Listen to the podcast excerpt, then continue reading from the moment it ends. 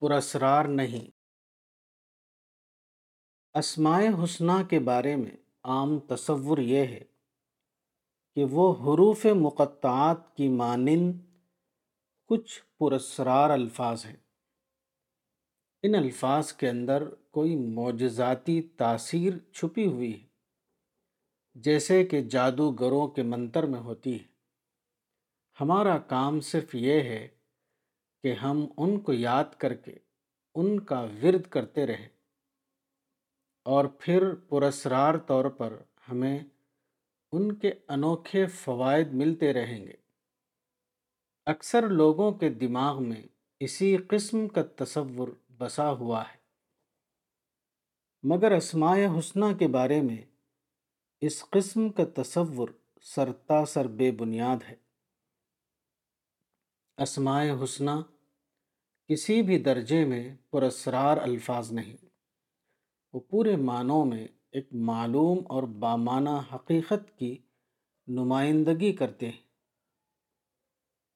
اسماء حسنہ کا معاملہ بلا شبہ انسان کے لیے ایک عظیم رحمت کا معاملہ ہے، مگر یہ رحمت کوئی پراسرار رحمت نہیں۔ بلکہ وہ ایک ایسی رحمت ہے جو پوری طرح ہمارے معلوم دائرے کی چیز ہے اور علمی طور پر اس کی تشریح کی جا سکتی ہے۔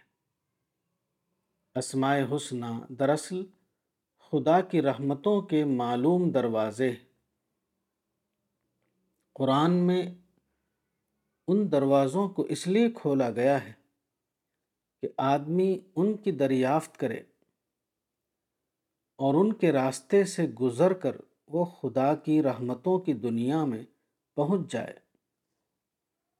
اسماء حسنہ گویا کے رحمت خداوندی کے ابواب حسنہ ہیں۔ اسماء حسنہ ہم کو خدا سے مربوط کرنے کا ذریعہ ہیں۔ اسماء حسنہ خود اللہ تعالیٰ کی طرف سے دی ہوئی وہ کلید معرفت ہے۔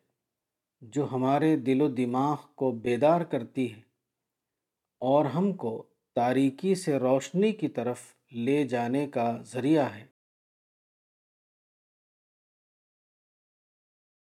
کتاب اسماء حسنہ، مولانا وحید الدین خان، صفحہ نمبر بیس۔